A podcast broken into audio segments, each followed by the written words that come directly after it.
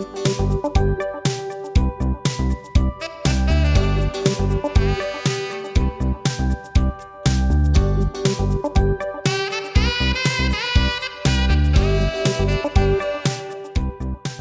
welkom bij Door de Bijbel, een programma van Transworld Radio.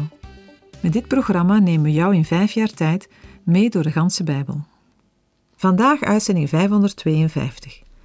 In de komende weken is het boek Job aan de beurt. We zullen ons verdiepen in het leven van deze man die een onvoorstelbaar moeilijke tijd doormaakte in zijn leven. Job hield van God, maar hij heeft ook enorm met God geworsteld. En ook al begreep hij vaak helemaal niets van God, toch hield Job steeds aan hem vast. Dwars door alles heen heeft Job God veel dieper dan ooit tevoren leren kennen.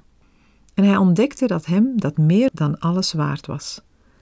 Maar daarmee lopen we een heel eind vooruit op de geschiedenis. We zullen ons eerst bezighouden met het lijden van Job en de reacties van de mensen om hem heen. Het boek Job is niet altijd even makkelijk om te begrijpen. Dat geldt ook voor het onderwerp lijden. Ik hoop echter van harte dat de geschiedenis van Job u mag bemoedigen en dat u door dit boek heen de Heere God beter leert kennen.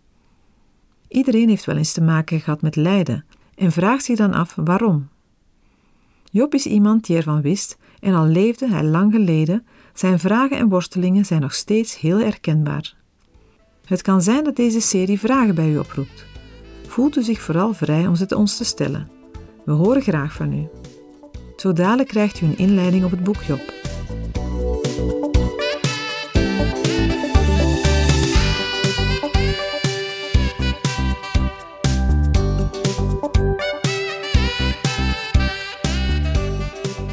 Deze uitzending beginnen we met het bespreken van het Bijbelboek Job. Maar alvorens we op de tekst ingaan, wil ik graag wat algemeenheden en achtergronden erover bespreken.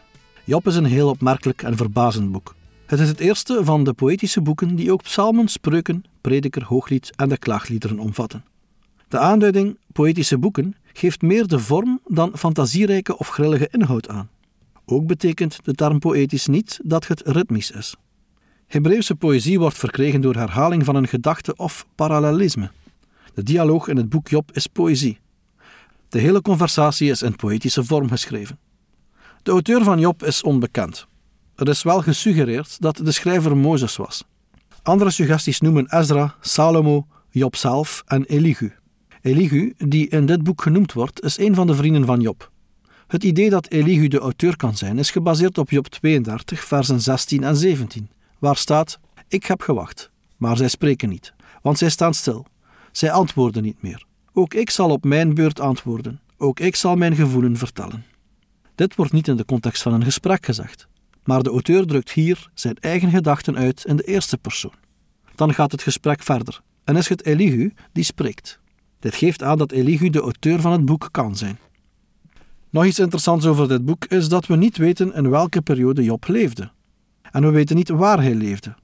Ik weet dat er staat dat hij in het land Uz woonde, maar eerlijk gezegd weten we niet waar het land Uz lag. We kunnen het niet op een bepaalde plek vastpinnen. Het is interessant dat de tijd en plaats, die zo essentieel zijn voor andere boeken, hier niet gegeven worden. Het feit dat het boek Job niet verwijst naar de wet van Mozes en ook niet naar een van de gebeurtenissen die in het boek Exodus worden vermeld, lijken aan te geven dat het geschreven werd voor Exodus. Er zijn verschillende argumenten om aan te nemen dat Job geschreven werd in de tijd van de aartsvaders. Ik noem er drie. Ten eerste Jobs leeftijd. We weten dat in de tijd van de aartsvaders mensen een hoge leeftijd haalden. Op het einde van het boek, in Job 42, versen 16 en 17 staat. Job leefde daarna nog 140 jaar en hij zag zijn kinderen en de kinderen van zijn kinderen, vier generaties. En Job stierf oud en van dagen verzadigd. Ten tweede, Job trad op als hoge priester in zijn gezin. Daar er geen vermelding is van de Israëlieten of enig ander priesterschap, vond dit kennelijk plaats voordat die ontstonden. Ten derde, Elifas stamde af van Esaus oudste zoon. In Genesis 36, vers 10 staat: Dit zijn de namen van de zonen van Ezo: Elifas, de zoon van Ada, de vrouw van Ezo; Reguel, de zoon van Basmat, de vrouw van Ezo. Het proza-gedeelte van het boek Job is een gigantisch, ingrijpend drama dat aarde en hemel omvat. Dit betekent niet dat het fictie is. In de schriften wordt naar Job als historisch karakter verwezen. En ook Paulus citeert uit het boek Job. Dit boek is ook een groot filosofisch werk, omdat het veel problematiek van het menselijk bestaan behandelt. Het maakt het zelfs begrijpelijk dat zelfs ongelovigen zich lieten inspireren door het Bijbelboek Job. Het boek Job brengt de kwestie ter sprake van waarom de rechtvaardigen lijden. Let wel, het geeft een van de redenen waarom de rechtvaardigen kunnen lijden. Maar ik geloof niet dat dit het voornaamste onderwijs is van dit boek. Job werd onder andere geschreven om de laster van Satan tegen het mensdom aan te tonen. Maar het werd ook geschreven om zelfreflectie aan te leren en om onderwijs in geduld te geven. Het voornaamste doel van het boek Job is mijns inziens toch om berouw te onderwijzen. Als je het er nog niet mee eens bent, wacht dan even tot we aan het eind van het boek komen en trek dan je eigen conclusies. Misschien denk je, als iets moet geschreven worden over berouw, dan zou God wel een karakter gekozen hebben die een zondig begin had. We kunnen bijvoorbeeld aan Manasse denken, de meest goddeloze koning van Juda. We bestudeerden hem in de historische boeken van het Oude Testament en we zagen dat hij tot berouw kwam. Dat is het soort berouw waaraan we graag denken. Of er was Saulus van Tarsus, de grootste vijand die de Heer Jezus Christus ooit had. Hij kwam tot inkeer. Maar God koos hier niet zo'n man om berouw te onderwijzen. Hij kon dat gedaan hebben. Maar God koos de beste man die ooit leefde in de tijd van het Oude Testament. Mogelijk de beste mens die ooit geleefd heeft, met uitzondering van Jezus Christus. God koos deze man en toonde dat hij tot inkeer moest komen. Als we bij het eind van dit boek komen, zullen we het Job zelf horen zeggen. In hoofdstuk 42, versen 5 en 6 zegt hij: Alleen door het luisteren met het oor had ik u gehoord, maar nu heeft mijn oog u gezien. Daarom veracht ik mijzelf en heb ik berouw op stof en as. Dit hoort iedere gelovige vandaag te leren. Iedereen die het boek leest, zou moeten leren dat, ongeacht hoe goed we denken dat we zijn, we onszelf moeten zien zoals God ons ziet. We moeten tot berouw komen. Het boek Job laat een mens zien die zich heel bewust was van God, maar die niets verkeerd in zichzelf kon vinden. Iemand die erg egoïstisch was over zijn eigen gerechtigheid en daaraan vasthield, tegenover wie rond hem stonden. Job voelde dat hij voor God goed zat. In feite wilde hij in de aanwezigheid van God komen om zich te verdedigen. Toen Job dat deed, merkte hij dat hij tot inkeer moest komen. Dit is in het geheel geen beschrijving van de moderne mens. Onze maatschappij heeft vandaag de mens verteld dat zijn probleem is dat zijn ouders niet van hem hielden, zoals ze hadden gemoeten. Of dat hij een moeilijke jeugd gehad heeft. En ook al ligt daar dikwijls waarheid in, en waarschijnlijk is dat wel degelijk een deel van het probleem. Maar we kunnen de schuld niet op een ander schuiven. De moderne mens weigert de schuld voor zijn gebreken, onbekwaamheden en zonden op zich te nemen. Hij probeert de schuld op iemand anders te schuiven. Hij wil geen verantwoordelijkheid nemen voor zichzelf en zijn eigen daden. Er is nogthans iemand die al onze zonden droeg. Maar totdat iemand wil erkennen dat hij of zij een zondaar is en zich tot hem moet keren, wordt de schuld alleen maar op de verkeerde personen geschoven. De moderne mens schuift de schuld voor zijn zonde op anderen en hij kan geen plek vinden waarheen hij kan gaan om de troost waarnaar hij snakt te vinden. In plaats daarvan omgeeft hij zich met materialisme en secularisme. Want een ander probleem van veel moderne mensen is dat zij zich van geen God bewust zijn. Men weet niet dat er een redder is, naar wie men kan gaan. Dat is anders met Job. Job was zich erg bewust van God en vertrouwde hem. En ondanks alle moeilijkheden zal God hem tenslotte in zijn aanwezigheid zelf brengen. Dat is eenzelfde verwachting dat iemand vandaag ook mag hebben, als er vertrouwen en geloof is in God en zijn zoon Jezus. Job was zich bewust van de aanwezigheid van God in al zijn moeiten. Voor de bepaling van de boodschap van het Bijbelboek Job is het van belang de hele inhoud van het Bijbelboek erbij te betrekken. Meermalen proberen uitleggers van het Bijbelboek Job de boodschap in een paar zinnen samen te vatten. De traditionele uitleg van Job als iemand die vroom al het leed verdraagt, gaat vooral uit van de beschrijving van Jobs karakter, waarbij de protesten van Job achterwege worden gelaten. De nadruk op het bestrijden van de samenhang tussen het handelen van mensen en de gevolgen daarvan, de rechtvaardigen gaat het goed en de goddelozen niet, berust vooral op de dialogen. En de identificatie van Job als protestfiguur baseert zich vooral op de uitspraken van Job in zijn toespraken. Daarbij valt het op dat met de inhoud van de toespraken van de Heer meestal weinig wordt gedaan. Het Bijbelboek Job wordt vaak tot de wijsheidsliteratuur gerekend. Toch zijn er geen geschriften bekend waarin een historisch figuur zo sterk naar voren treedt als in het Bijbelboek Job het geval is. Ook zijn wijsheidsteksten meestal tamelijk eenduidig in hun didactische boodschap, terwijl het Bijbelboek Job zeer veel gezichtspunten kent. Er vinden zelfs confrontaties tussen standpunten plaats. Er moet veel reductie plaatsvinden van het Bijbelboek om het te kunnen rangschikken onder de wijsheidsliteratuur. Het feit dat Job in het Bijbelboek wordt geplaatst in een historische context door geografische aanduidingen en de namen van volken, geeft op zijn minst aan dat de schrijver van het Bijbelboek de wijsheid verbindt met een bekende persoon die in het verleden heeft geleefd. De vrienden van Job zitten vast in een schema van oorzaak en gevolg, waarbij de ellende van Job verklaard moet worden uit zijn zonden. Maar de lezer heeft een ander perspectief, omdat hij weet heeft van het gesprek tussen God en Satan, en daarom de dialogen van het begin af kan beoordelen. Job gaat gedeeltelijk mee in het schema van oorzaak en gevolg en de consequentie daarvan is dat hij op den duur de Heere aanklaagt. Terwijl zijn vrienden hoofdzakelijk over God spreken, zoekt Job het gesprek met de Heere. Menselijke wijsheid komt niet ver genoeg in het doorgronden van wat er aan de hand is. Het leven en ook de wijsheid zijn hiervoor ontoereikend. De ontmoeting met God is voor Job de beslissende gebeurtenis die hem tot inzicht brengt. Niet alleen Gods stem, maar vooral de inhoud van de goddelijke openbaring in woorden is het die Job een blik op bepaalde aspecten van de schepping en daarmee op het karakter van God geeft. Job hoort niets over de reden van zijn lijden. Ook zijn onschuld wordt niet bevestigd. Er is discussie onder uitleggers van de Bijbel over de vraag in welke mate de gebeurtenissen in het Bijbelboek Job zich echt hebben afgespeeld. Volgens sommigen zou het ook kunnen zijn dat de schrijver met literaire vrijheid veel zelf heeft ingevuld. Maar de vele nauwkeurige beschrijvingen van leefomstandigheden en destijds levende dieren, en ook de verwijzingen naar Job in zowel Oude Testament als Nieuwe Testament, geven een andere indruk. We nemen aan dat Job bezoek kreeg van zijn vrienden en dat zij gesproken hebben over zijn situatie.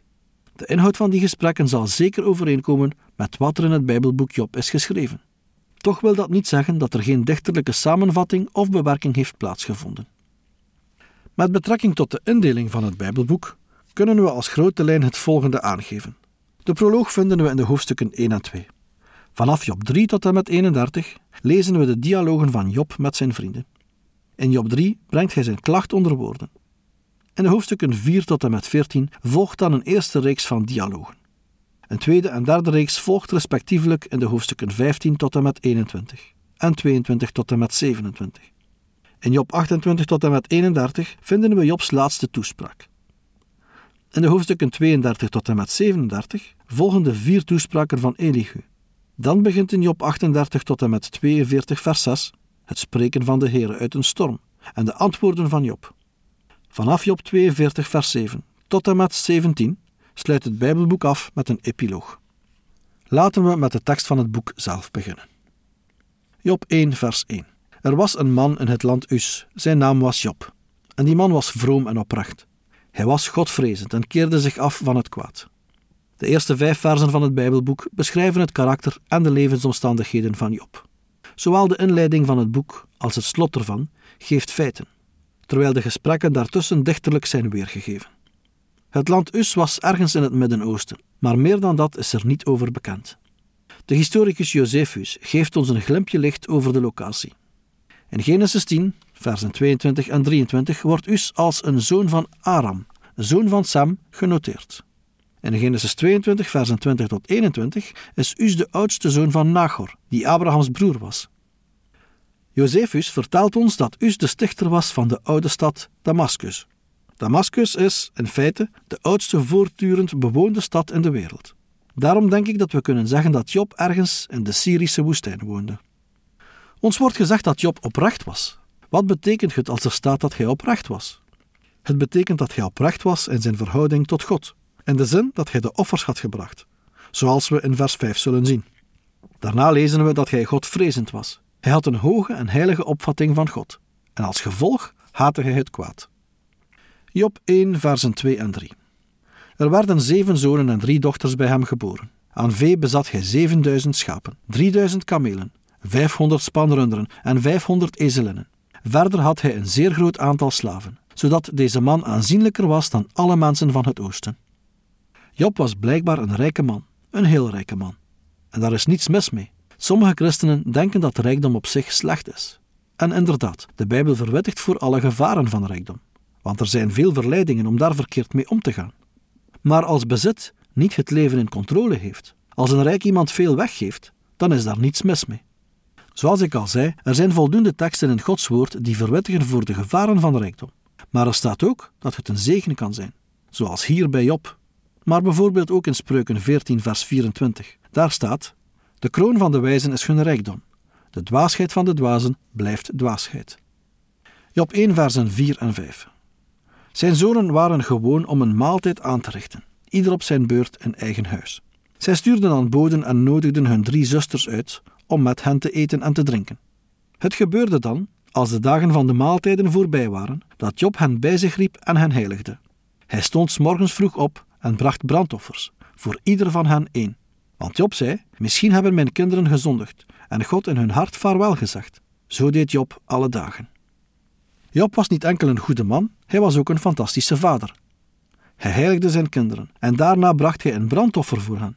Job was bang dat zijn kinderen het niet in orde brachten met God. Wij moeten vandaag, om het in orde te brengen met God, geen offer brengen, maar wel één aanvaarden.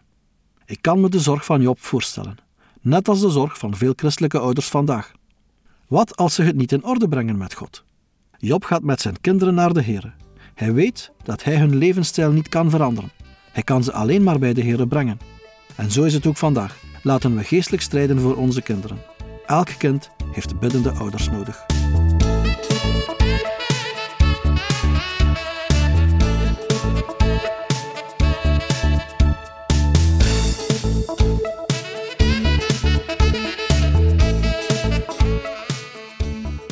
U heeft geluisterd naar Door de Bijbel, een programma waarin we in vijf jaar tijd de ganse Bijbel bespreken. De basis voor het programma is de Bijbelstudiereeks van Dr. Vernon McGee, Through the Bible. Deze werd in het Vlaams vertaald en bewerkt door Transworld Radio. U kan elke werkdag naar een nieuwe uitzending luisteren en u kan ook steeds voorbije uitzendingen opnieuw beluisteren of downloaden. Als u wilt reageren op deze uitzending of u heeft vragen, dan kunt u uiteraard contact met ons opnemen. U kan een e-mail sturen naar doordebijbel.twr.be. Verder kan u op onze site terecht, www.twr.be, voor meer info en het beluisteren van onze overige programma's. Dit programma werd gepresenteerd door Patrick Couchement en Anne Notenboom. Wij danken u voor het luisteren en graag tot een volgende keer.